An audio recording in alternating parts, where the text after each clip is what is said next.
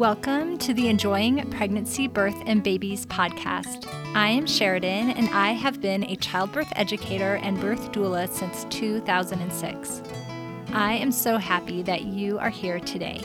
I want you to know that you can get access to two wonderful freebies when you sign up for my newsletter at enjoybirth.com. First, I have the wonderful Know Your Options childbirth course that's completely online and immediately accessible and also a free ebook called The Top Three Tips to Enjoy Birth.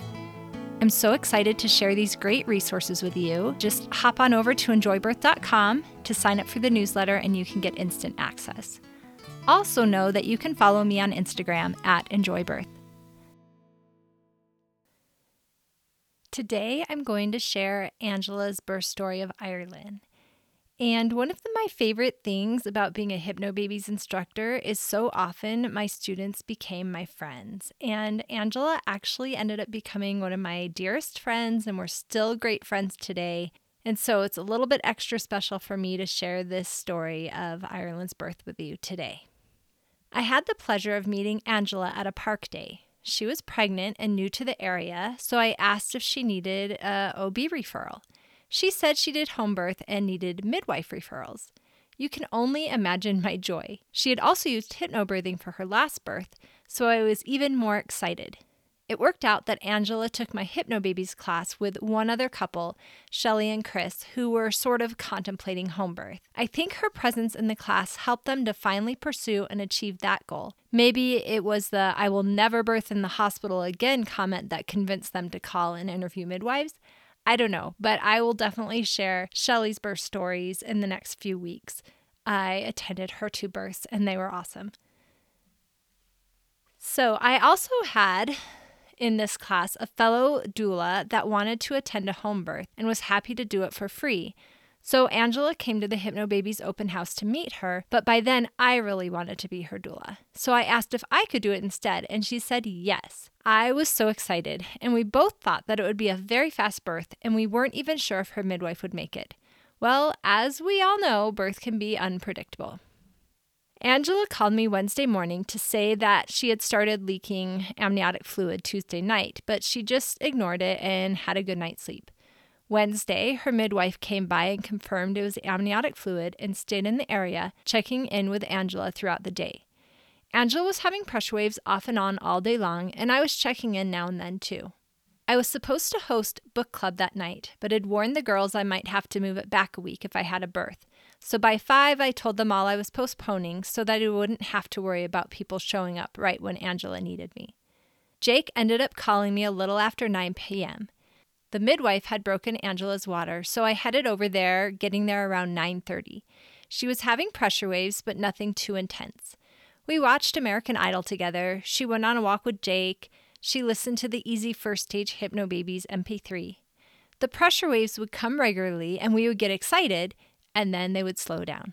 We had filled the pool up, which took up almost half their bedroom, and their bedroom was getting muggy and hot. So Jake, Angela, and I went on a walk to get the fan from the storage unit.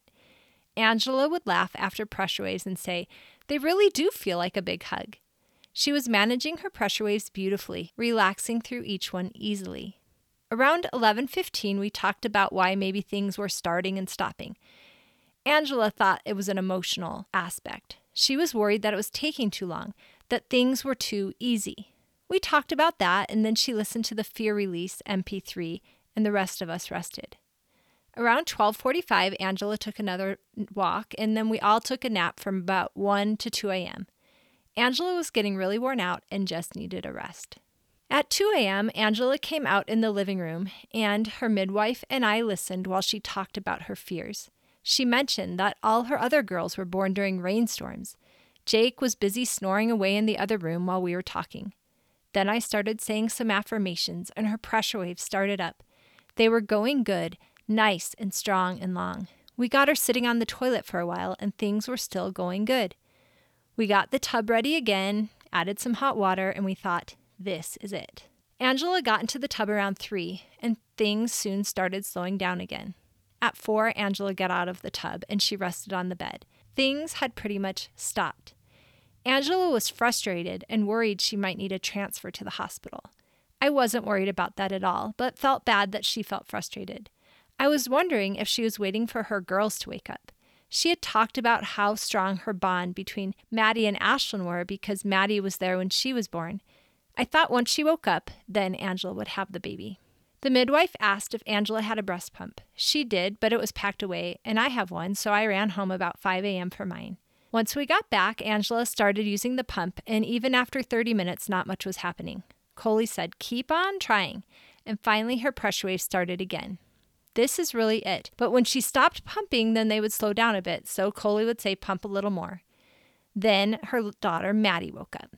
By 6:30 a.m., the pressure waves were long and strong and close together, even with no pumping.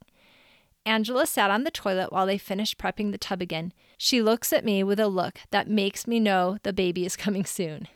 This was finally it. At 7 a.m., Angela got in the tub and Jake joined her.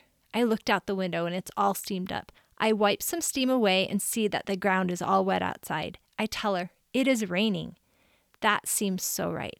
Around 7:15 a.m., Angela started pushing, and at 7:29, Ireland was born. Angela and the baby were doing great, and Brooklyn woke up right after the baby was born and wanders in to meet her new little sister. It was such an amazing birth, and I'm so glad that I was able to be there both as Angela's friend and as her doula. Whenever I think back on that birth, I think it was so great and there was just so much that I loved about it. But Angela remembers it as being really long. And I find that so interesting how we both have different viewpoints. If you follow the link in the show notes, you'll see some pictures and also a video of this birth. Thanks for listening today, and please take a moment to share this podcast with your friends who might also be expecting.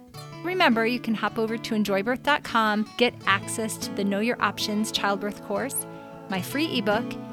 Also, you can get a coupon for 15% off Hypnobabies products in my newsletter as well. Enjoy!